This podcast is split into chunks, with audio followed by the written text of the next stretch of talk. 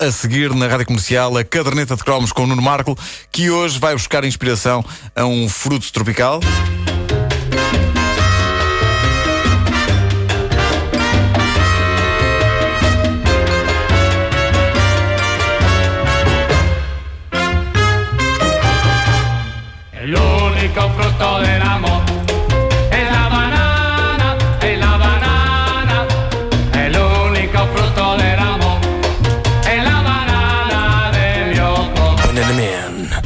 Super Vozinha e muito mais. Já banana. Vamos a isso. Tudo numa oferta TMN, a 18 minutos das 10.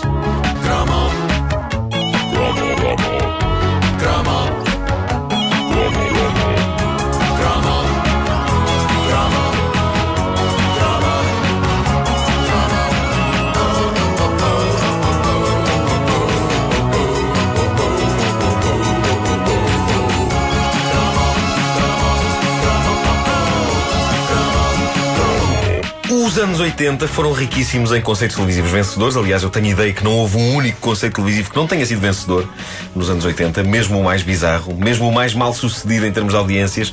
E basta pensar no famoso Homem da Atlântida, de que já falámos num cromo passado. Foi um fiasco tão grande de público eh, na América que a série foi cancelada ao fim de poucos episódios. E, no entanto, nenhum de nós se esquece do Homem da Atlântida. E muitos de nós são capazes de achar mesmo que se tratou de uma das melhores séries de todos os tempos. Curiosamente, os conceitos televisivos mais bizarros não vinham da Grande América. Houve ali uma altura na década de 80 em que os ingleses pareciam estar a tomar mais e melhores drogas, o que explica, por exemplo, o sucesso dessa impagável série de desenhos animados chamada Banana Man. This is 29 Acacia Road, and this is Eric, the schoolboy who leads an amazing double life. For when Eric eats a banana, an amazing transformation occurs. Banana Man, ever alert for the call to action. E o genérico diz tudo.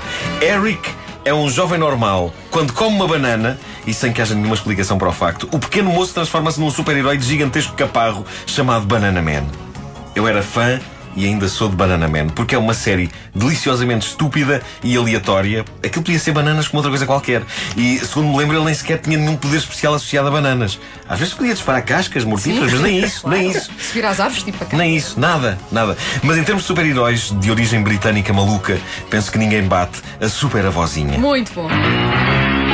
Supergram, que era uma série de imagem real, ao contrário do Banana Man. Era bonecos. eh, Entrou eh, nas nossas casas em 1985, tornou-se um valor seguro no acompanhamento do nosso lanche. Ali ao fim da tarde podíamos contar com as aventuras de uma idosa que depois de levar com um raio de uma máquina bizarra ganhava superpoderes. Eu já não me lembro de todos os momentos de super avózinha, mas nunca me esqueci desse momento de origem da nossa idosa super-heroína. O momento em que, enquanto ela assiste a um jogo de futebol do netinho, a velhota leva com o raio.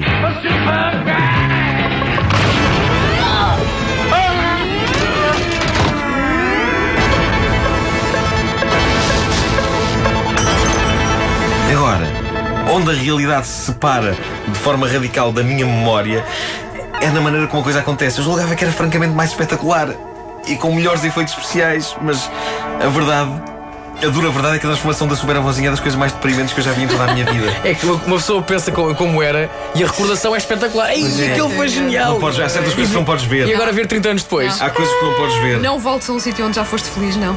A começar pela péssima qualidade do raio vermelho e a acabar no espasmo da velha, deitada num banco de jardim com as pernas no ar, expondo as cerolas ao público enquanto se transforma em super avózinha. Enfim. Ao contrário do que acontecia com Banana Man, a super avózinha não sofria nenhuma transformação visível. Mantinha-se a mesma avó de sempre, com a mesma roupa de sempre, nomeadamente uma boina gigantesca que alguém lhe deve ter posto na cabeça, seguindo a lógica de pá, se as pessoas não se rirem com as histórias, pelo menos vão se rir com o chapéu. E pronto. E simplesmente começava a mexer-se melhor. Ou não fosse a super avózinha interpretada por uma mulher enxuta de 50 e tal anos e não com os 80 que eles nos queriam fazer crer que ela tinha. Mas uma coisa, a super avózinha era sempre a super avózinha, não era como o Banana Man que só quando comia banana. Eu acho que ela ficava super avózinha sempre. Sim. Ok. Sim, sim, sim. A mulher em questão já agora chama-se Gadrun Yur, é viva. Chama-se como? Gadrun. Gadrun. Gadrun. Gadrun. Isso é uma noite para uma coisa que cai, não é? Foi ela se chama Catherine. E era o som que fazia uma das armas do Chuck Norris. Gadrun Yur é viva, ela continua a trabalhar em televisão. E agora sim tem 80 e tal anos. E está em idade muito mais credível para interpretar a super avózinha, embora me pareça que, no momento de levar com o raio em cima, era natural que uma das ancas dela fosse à vida, de forma instantânea. Hoje. A série era divertida para a petizada, mas perigosíssima para as avós. O irmão mais novo de um colega meu da altura tentou atirar uma das avós pela janela de casa. Ele queria saber se a senhora seria capaz de voar como a, a super avózinha. A senhora eh, apanhou um susto tremendo porque ainda por cima era um andar alto e as crianças, quando estão decididas a levar algo para a frente, ficam dotadas de uma força absolutamente sobre-humana. Eh, enfim, foi muito duro para muito petis da década de 80 a perceber-se que a sua avó não só não era super, como em alguns casos até era bastante perra. Coitadinhas das senhoras. Pai, podemos devolver a avó. tu queres fazer? Não mantires! Podemos devolver à avó. Sim. Eu queria que a avó voasse. E E a avó depois quando caía era o som da atriz. Era o nome da atriz. Gadrunha. Gadrun, Gadrun, Yur.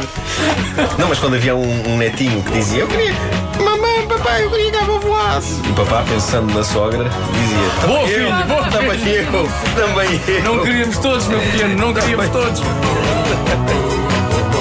A caderneta de cromos com o Nuno Marco.